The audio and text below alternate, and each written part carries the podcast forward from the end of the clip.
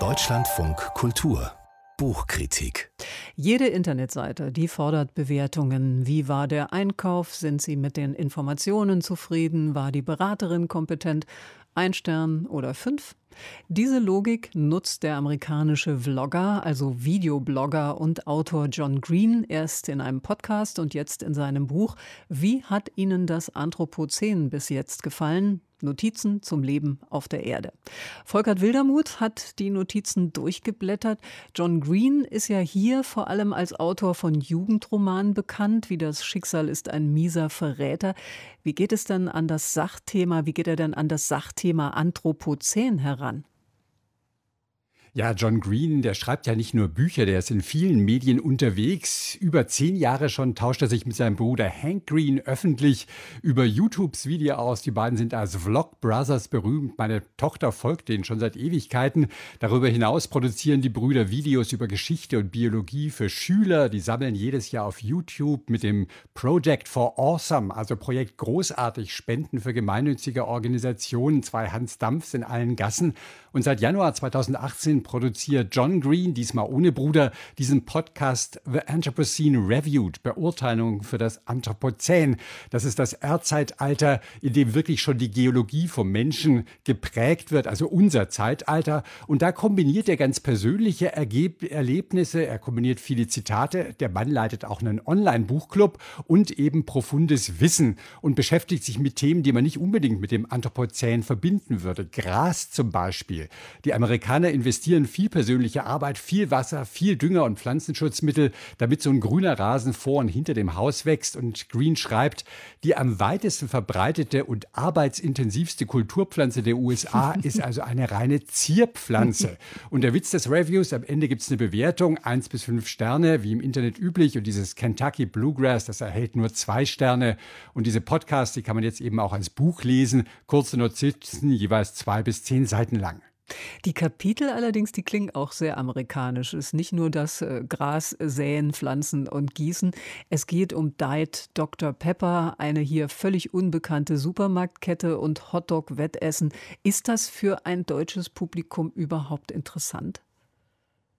Ja, also es hat mich erstmal zögern lassen, wenn man das Inhaltsverzeichnis ähm, durchliest. Also es ist ein Beitrag über Indianapolis, eins über Indianapolis fünfhundert, das ist ein Rennen, und eins über das Wetter in Indianapolis. Das liegt natürlich daran, da lebt John Green, aber das ist schon sehr amerikanisch. Und was verbinde ich mit Diet Doktor Pepper? Rein gar nichts. Ich weiß nicht mal, wie das schmeckt, aber dank John Green weiß ich jetzt, das ist genau der Punkt bei diesem Drink. Das wurde nämlich vom Chemiker zusammengemischt und sollte an nichts anderes erinnern. Nicht an eine Frucht, nicht an Cola, an nichts.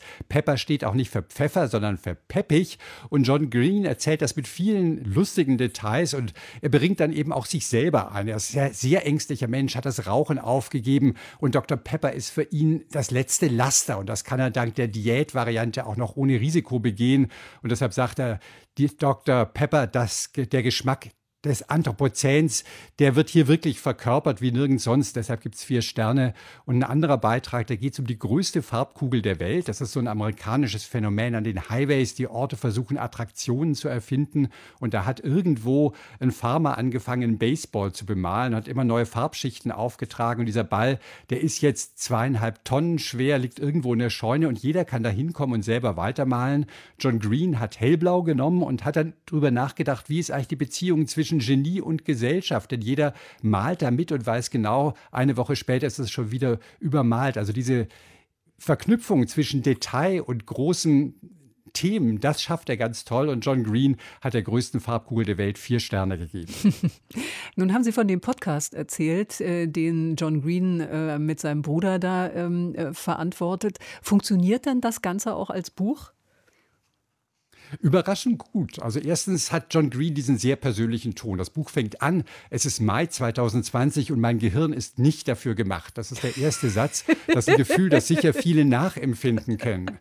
Zweitens hat John Green eben diesen feinen Sinn für Verknüpfung. Er schreibt über den Halleyschen Kometen, viereinhalb Sterne.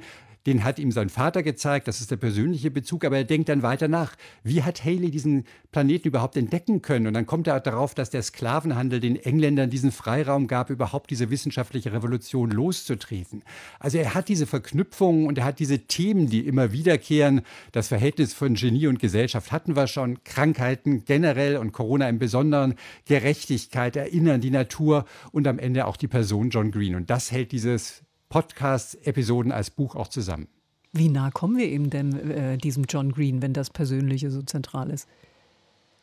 Ja, also der spricht sehr offen über seine Angststörungen und Depressionen, aber eben auf eine leichte Art. Und wenn man will, kann man drüber hinweglesen, aber man kann auch hinhören und er erfährt dann wirklich, wie es sich anfühlt. Wobei er selber schreibt an der Stelle über Schmerz, dass man Schmerz nicht wirklich beschreiben kann. Das ist ein Zustand, in dem ist man und wenn er vorbei ist, dann wird das schon für einen selber unwirklich. Es gibt natürlich auch viele schöne Erlebnisse mit seinen Kindern, mit seiner Frau, aber diese ernste Grundstimmung, die kann er nicht überspielen. Einmal schreibt er davon, wie sein Baby schrie und er wollte wirklich alles richtig machen, aber er wusste einfach nicht, was ihm fehlte. Und dann schreibt er für sein Gefühl damals, Vater, ein Wort wie eine geladene Waffe. Und das konnte ich wirklich nachvollziehen, diesen Anspruch, den eigenen und die Wirklichkeit, wo es eben schwierig ist, das umzusetzen. Er bringt diese komplexen Gefühle treffend auf den Punkt und darüber kommt der Leser und der Leser ihm schon sehr nahe. Ganz klar, am Ende, Volkart Wildermuth, wollen wir natürlich wissen, wie viele Sterne kriegt das Buch? Ja, also John Green selber fällt am Ende kein Gesamturteil über das Anthropozän. Er fragt nur, was bedeutet es, in der Welt zu leben, in der wir Macht haben, Arten zu Tausenden auszurotten, in der aber auch ein einzelner R N A-Strang uns in die Knie zwingen und sogar vernichten kann. Antwort bleibt offen. Das Buch bietet aber wirklich viele Anregungen zum Nachdenken und deshalb kriegt es viereinhalb Sterne von mir. Richtige Empfehlung. Volkart Wildermuth war das über John Green. Wie hat Ihnen das Anthropozän bis jetzt gefallen? Notizen zum Leben auf der Erde. Aus dem Englischen übertragen von einer ganzen Gruppe von Übersetzern. Henning Dedekind, Friedrich Pflüger, Wolfram Ströhle, Violetta Georgieva, Topalova. Erschienen das Ganze beim Hansa Verlag. dreihundertzwanzig Seiten hat Volkart Wildermuth da gelesen. zweiundzwanzig Euro kostet der Band. Können Sie alles nochmal in aller Ruhe nachlesen bei uns im Netz deutschlandfunkkultur punkt de und in unserer App natürlich D L F Audiothek.